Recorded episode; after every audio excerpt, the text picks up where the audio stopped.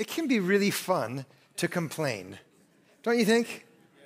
Michelle and I, my wife and I, just moved to a new town last year, and we needed to find somewhere new to go out for dinner. And so we were driving down the road. We saw this place that looked good from the outside. We pulled in, and I suggested that she look up some reviews on Yelp. The first one: the cheesesteak is basically a leathery slab of beef covered with grease. So we pulled out, and we drove home, but the whole time she just read one review after the next, and it was so fun to laugh together at how badly other people were failing. Can you admit that there's something delightful in looking at things that are bad and just kind of laughing about it? Does anybody else have that experience? Please don't make me feel all alone up here. To take joy in where things aren't working. There are some patterns that we've learned to live with that have carved some pretty deep ruts in this way. Do you remember the winter of twenty twenty? We were, we were stuck at home watching the news. And it was scary, but the newscaster that had the biggest audience was the one who was the most virtuoso, uh, the, the best virtuoso in complaint. And since then, we've had an awful lot of things going wrong in the world, haven't we?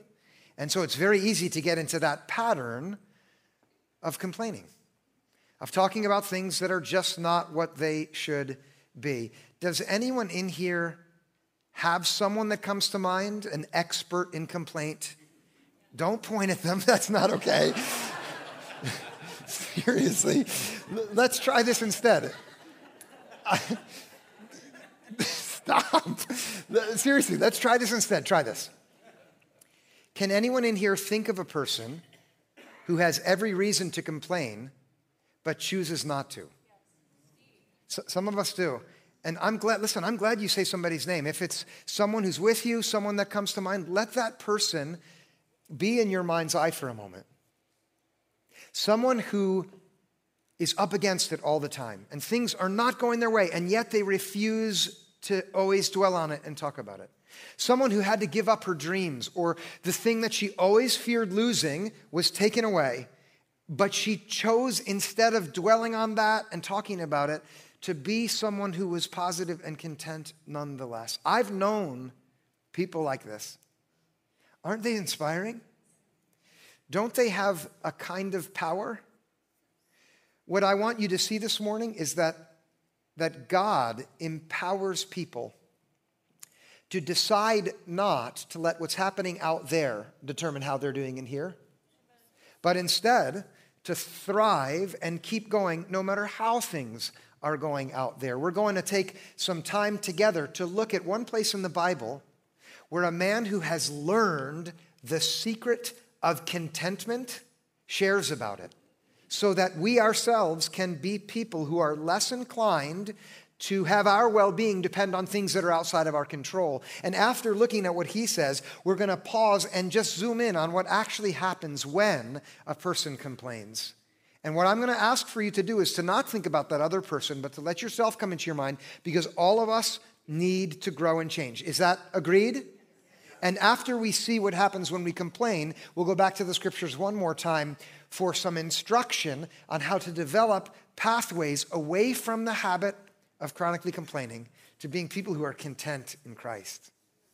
It's a good plan, don't you think? Before we go to the scripture, I want you to look at yourself and be honest. What do you complain about? Every one of us has something. Is it the weather? Is it the gas prices? Is it the politicians? Is it our neighbors? Is it our family members? Is it our friends or our children or our parents? Is it those people, or, or is it these people? Whatever it is, let that come to mind for a moment for you. And I'm going to tell you right up front what you want, what you've been conditioned to want, is for those things out there to change.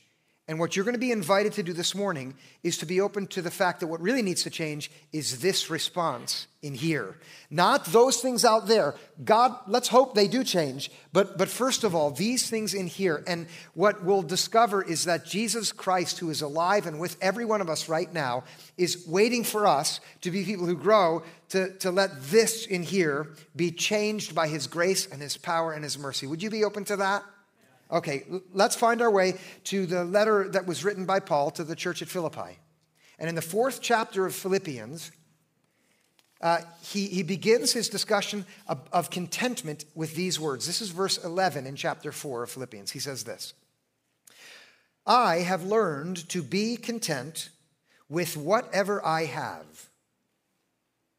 Now, this is the statement of a man who has plenty to be discontent about. It would be one thing if somebody uh, who, who always had everything going their way stood before you and said, oh, I've learned to be content, and everything was going their way. No, this man was a man who had lost most of the relationships that he had depended on when he decided to follow Jesus.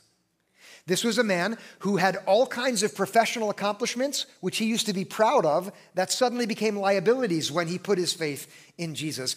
He faced constant anxiety and concern because of his professional life as soon as he started to follow Jesus. And he reports at one point that he had something like a thorn in his flesh that he had pled with God, please take it away. He'd over and again asked God to remove this thing, and, and it never was taken away. And yet he tells us that he has learned to be content with whatever is happening in life. Can you imagine that could be true for you?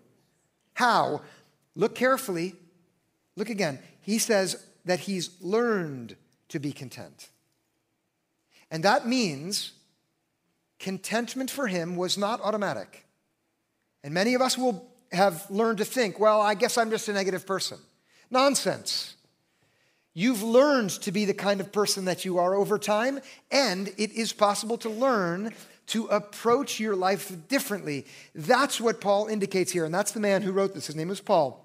He was someone who'd learned, just like a person learns to do mathematics or learns to ride a bike. When you first started riding a bike, were you good at it? No, of course not. You fell off, but you have the freedom to get back on and try again. And here we learn that contentment is like that, that the state of being, so that instead of always focusing on what's wrong, one learns to focus on what's right, is the result of a process of applying one's mind and agency in the same direction over time. He had learned to be content. At first he failed, but then he got there. Now, if you would for a moment let those things which cause you to feel discontent come into your mind again. We are not told here that we shouldn't care about those things, but we are given a pathway away from being people who are chronically complaining onto a different road. And he gets more specific here in verse twelve about the kinds of challenges he faced. Look at this in verse twelve. He writes, I know what it is to have little, and I know what it is to have plenty. In any and all circumstances, I have learned the secret of being well-fed and of going hungry, of having plenty and of being in need. And there it is, the secret. You see it there. There is a secret that this man has learned so that whether he had plenty or only a little bit, whether he was well-fed or hungry, whether he had more than enough or not enough, it didn't matter anymore. His well-being in here no longer depended on how things were going on out there. In any and all circumstances, he had discovered the pathway to contentment. And now you should imagine your own life for a moment and picture the possibility for you, so that whether the person you wake up next to every morning is nurturing and kind and gracious or a real stinker through and through, you're doing okay. Whether those people at work are on your team and you're doing good things together or they're against you, you're going to be okay. Whether you have the success in whatever endeavor you've decided matters most to you, whether you've got that success or it keeps falling apart, that doesn't change how you're doing in here. Imagine that. And I'm telling you, as your pastor, you do not only need to imagine that, it is the promise which is open for you because of what God has decided about you personally, every one of you. Now, I want to be personal for a moment. Some of you I know pretty well, and others of you I don't. It doesn't matter. I am responsible. I think that's the right word.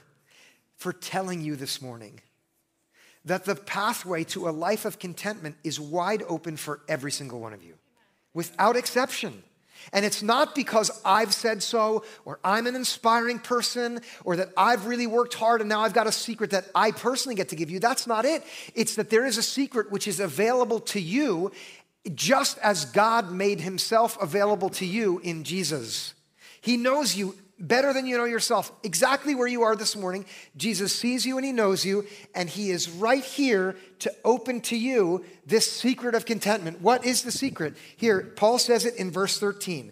I can do all things through him who strengthens me. Now listen to me. This does not mean that you can do whatever you decide you should do as long as Jesus is on your side. You may make decisions about things that you want to do that God does not want you to do. And this isn't a promise about that. It is a promise, however, about something different. It is whatever you have to do to be a person who walks with Jesus, you absolutely can do it. And you can do it because Jesus will be there to give you the strength to do it. And that is his promise, and he is so sincere about that promise that he laid his life down, he died, he rose from the dead so that he can be with you spiritually right now to give you all the strength that is required to do exactly what he is calling you to do. Have you got that? Help me a little more. Have you got that? If you walk with Jesus and he says you must go on loving that difficult person that you're sitting next to this morning, you have everything you need to do that because Jesus provides the strength. If you've decided to be a parent who's going to prioritize the well-being of your children over what makes them happy in the moment, it's going to be terribly difficult. He'll give you the strength to do it. If you're going to live as a righteous person in a culture that seems to revel in unrighteousness and evil and lies and wickedness, you can't do that on your own, but you do not need to be someone who is profoundly negative all the time because of the mess out there. Rather, the secret to contentment, you can go on shining your light, the light of Christ, in this dark place because Jesus will give you all the strength you require to do it. Do you see that? So then, dear friend, don't go on complaining all the time about how bad things are. Take heart, be content, and shine like that person that came to mind when I asked you if you know someone who doesn't complain. Would you do it? If you do it, I can see as some of you are like, you. There are a few people who say, oh, I want to shout amen in church, but I'm afraid, so I never do. Would you get over it and shout amen? For your sake. So you grow to be a strong and confident and, and, and, and, and brightly burning person. Choose this path. If you're the one who's chronically complaining, do not heap blame on yourself right now. Do not be ashamed. Jesus only helps us see our faults so that he can assure us of his forgiveness and promise to help us with what we need. Agreed? And, and so what about complaint? This is where we're going to zoom in on complaint for a little bit, okay? Uh, the first thing that I have to tell you about complaining, this is very important. Not all negative speech is complaining. It is okay to talk about the things in the world that are not going well. It is completely okay. It is healthy. It's a part of a healthy emotional life to be able to see things that are going on in your life and say, this is awful, I don't like it, and to tell someone about it and, and to get into all of the details. That's okay. There are some restaurants which deserve really bad reviews, and that's okay. So do not take from this that I'm never supposed to acknowledge the things in life that aren't good and I, I'm supposed to pretend I'm cheerful when I'm not. That's not true. You can talk and, and, and think and, and write about the things that are not good. But complaining is a different kind of negative speech. Do you know what I mean when I talk about complaining as distinct from that? Right? This is the kind of dwelling on what's wrong. Listen carefully now. Where you talk about what's wrong without doing anything to change what's wrong. You see the difference? Where you dwell on a problem just because you've learned to take some delight in dwelling on what's wrong, and you are really clever at writing funny reviews. Can you picture this? where we're all sitting around together and we get onto that subject that we love complaining about and we're doing it again. And nobody is thinking or wondering or asking about what we can do. We're just talking about how bad it is out there. When you get used to complaining like that, whether it's in a social group or or in relationship to one, that one thing in your life that really is bad and needs to change. And be honest with yourself. When you start complaining like that, there are predictable outcomes. I'm going to just dwell for a little bit on three of them. Here's the first one. When you habitually complain about a problem, listen, the more you complain about it, the less likely you are to do anything to change that problem. And I, I'll tell you why. When things are wrong, it feels bad inside. Can I get an amen? amen? And and the more that that problem persists, the worse it feels inside, right?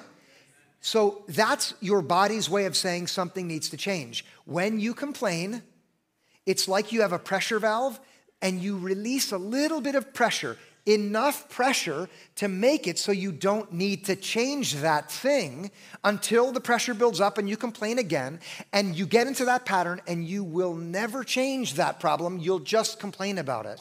If you can see yourself doing that, be honest. Have you done it? That's what happens. The more you complain about those problems, the less likely you are to change them. Now, if that pattern persists long enough, here's the second outcome. You actually become a more negative person. Now, I, I, I said that carefully. I don't mean that, well, you, you talk negatively more. No, you actually change physiologically, not just emotionally, but physically. You change as a person as you persist in this habit. And here again, if, if you're thinking, oh gosh, this is me, thank God, because God is gracious and he's helpful and you do not need to feel condemned. Okay? Agreed?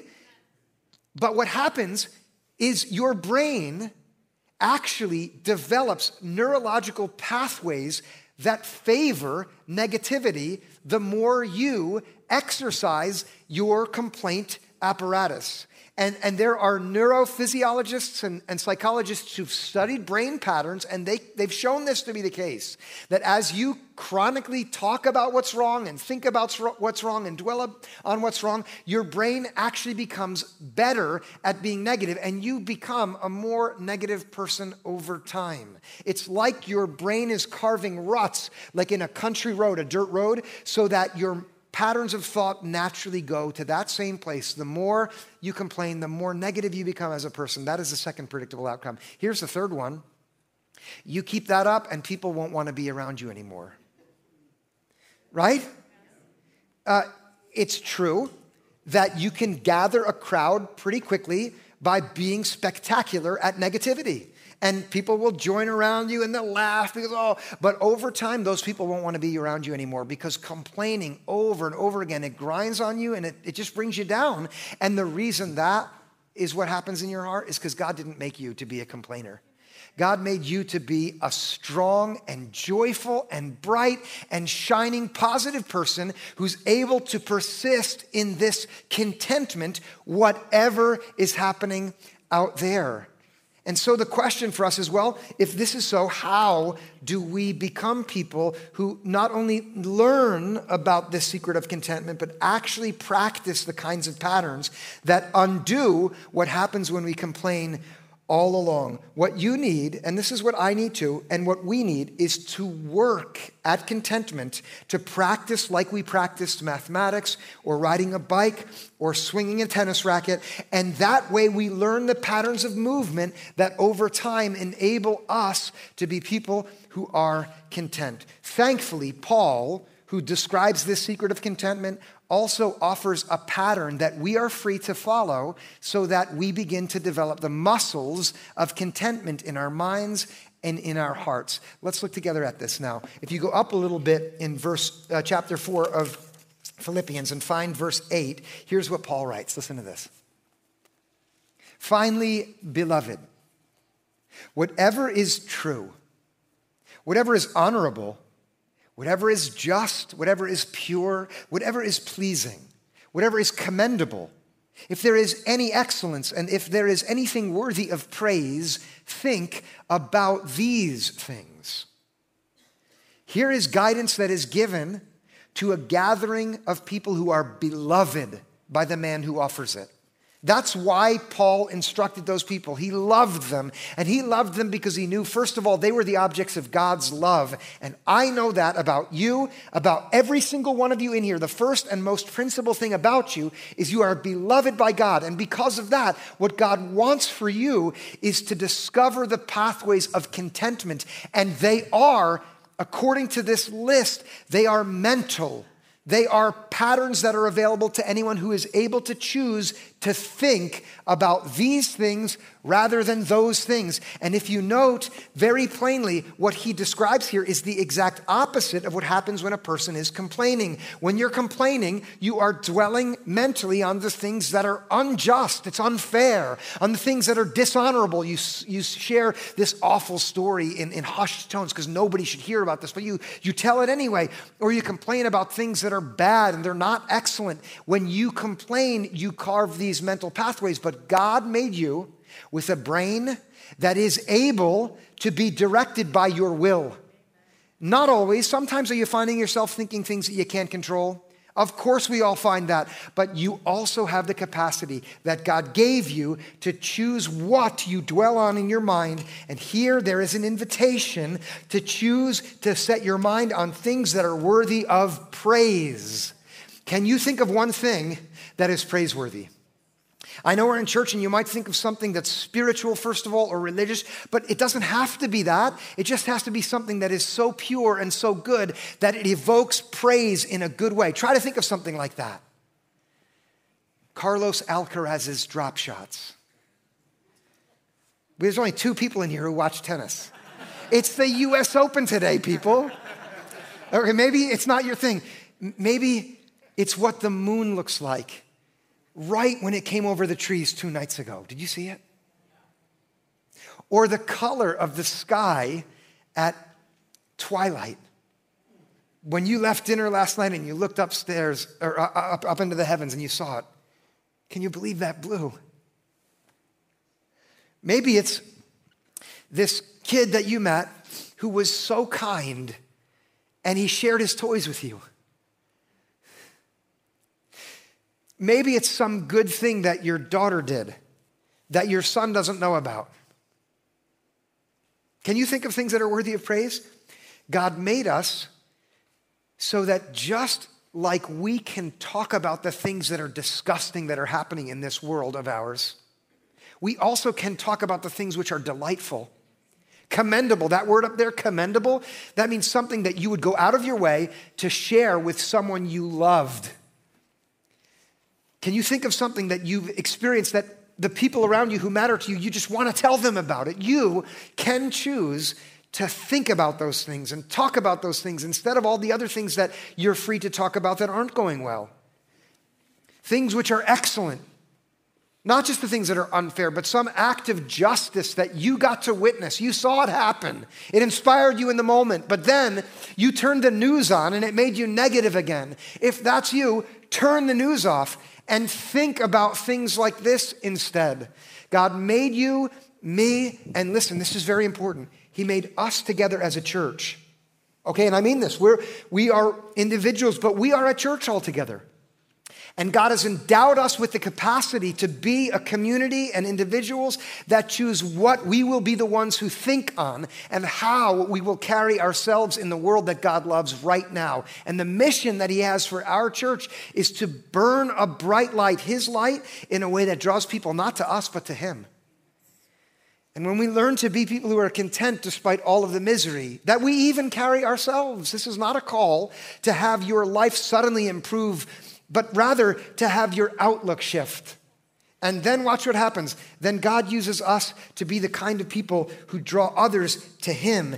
And, and when we do this, when we think about these things, when we work and use the will that he gave us to do this, well, then we break the habit of always complaining. We find ourselves on the pathway toward contentment. And then we're free to face every circumstance as it should be faced, which is with confidence, knowing that Jesus Christ, who loved us and gave himself for us, is walking with us at every step. Listen, I, I want to add one more thing to the person who's still inclined to feel bad about themselves because they're such a complainer. Listen, Paul said this. The man who wrote these words said this. Here is a trustworthy and true statement. Jesus loved me and gave himself for me. And then when he talked about himself, he said, I am the chief of all sinners. So there's not a single person in here who would win an argument with Paul about who was worse. He would win. And so if you're even saying that in this moment, Jesus is for you and he's walking with you at each step. And you have the freedom to step each moment with contentment. And the question of whether that will happen or not is for you to answer. It's for you. You never answer it alone. You never answer it alone. Jesus is, is with you. I do hope that many of you will be in community groups this week where you'll talk with others and you'll be able to admit, here's the patterns that I follow, and you can ask, help me, let me confess, let me talk about this, and you'll work together, you'll strategize together so that you become the kinds of people who come to mind the next time someone says, have you ever met someone who chooses not to complain? In two thousand nine, I was invited to be a teacher at Princeton Theological Seminary. Uh, one of my theological mentors who was a professor there asked me to co-teach with him, and I did. We taught together a class on the gospel and how the gospel expresses itself in communities that are growing to be churches with one another. Uh, we planned the syllabus out in December. The class started in January. And this friend, uh, the professors told me, Christian, you've assigned way too much reading for the classes you're giving. The students are going to complain. I, I, I didn't, I didn't uh, reduce my reading requirements at all. He then told me, we're going to have to get the requirements in ahead of time because there's a blind student in our class. And the library is going to have to translate everything you've assigned into Braille for her. Laura Bratton was that student's name.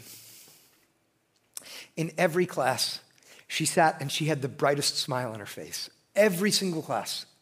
She, she wrote amazing papers in the first half of the semester. About halfway through the semester, I asked the class, I want you to tell me what the gospel says to you in real life. How has Jesus changed your life? And there were three or four students who raised their hands and shared. After the class finished, Laura stayed in her seat until most people left. She came forward and she said, I want to tell you what came to mind when you asked that question. I wanted to share it, but I felt shy. Can we make an appointment at lunch? And we did. We planned to be together in the cafeteria next week. And I sat there when she arrived. She walked over and sat down at the table where I was. And the first thing she said to me is, I can still remember what the leaves look like in fall.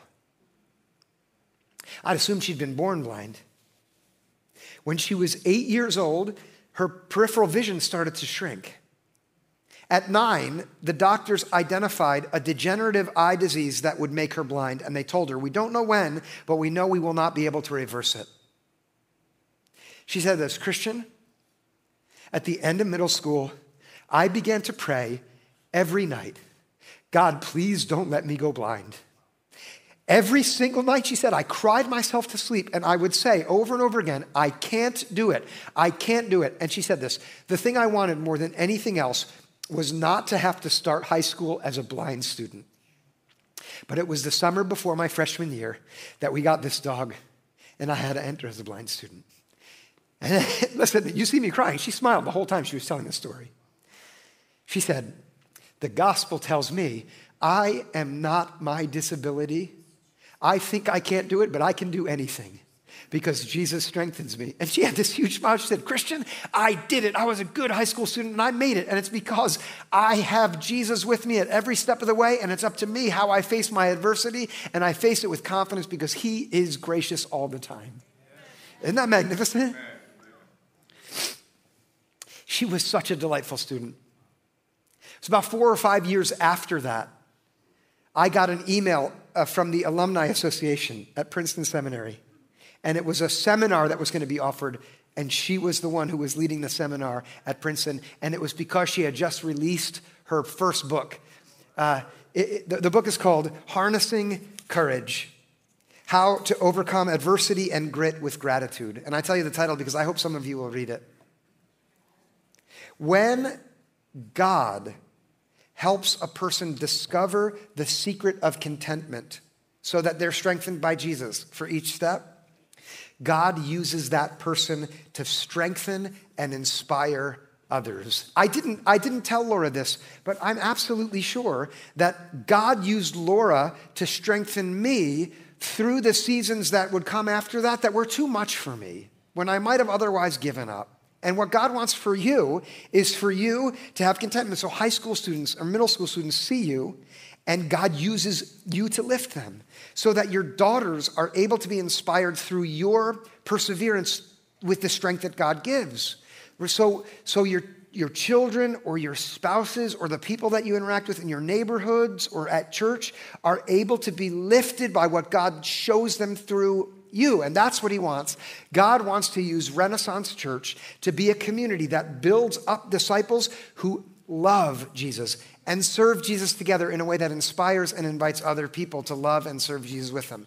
And what your pastor wants, this is what I want more than anything, is for God's word to come through our time with scripture and, and our times like this, so that God builds us up so we find the pathways away from the habits that cause chronic unhappiness onto the, the pathways of joy. Would you commit now, not to me, but to him, to God, to be on that path? Yes or no? Yeah, let's pray together that he would honor our commitment. God, we love you and we thank you that when we gather, you are with us and you are close to our hearts, so that your spirit inspires and empowers us to do what would be impossible without your power and without your inspiration. And that is to walk forward in faith, experiencing the grace and power that is ours because of who you've chosen to be. We thank you that in Christ, you've died for us and thereby canceled the power of sin and death in our lives and opened the way to new life. We thank you that even when we stumble and forget that, you are gracious and you're ready to give us your renewal yet again. And we ask that this morning, every thought that has come to mind where we need to change would not be a thought of shame, but instead would be a thought of opportunity as we trust that you will gather us and move us forward. For those of us who are doing really well and don't complain, when we have other people who complain come to mind, show us how to be your emissaries with those people so we can be those who help others. And lastly, God, we thank you for people like Laura Bratton who don't complain, but instead show us the pathway that Paul wrote about so eloquently in the book of Philippians. Continue to build us up individually and as a church altogether so we can be what you have created us to be. And all God's people said, amen. Amen, dear friends.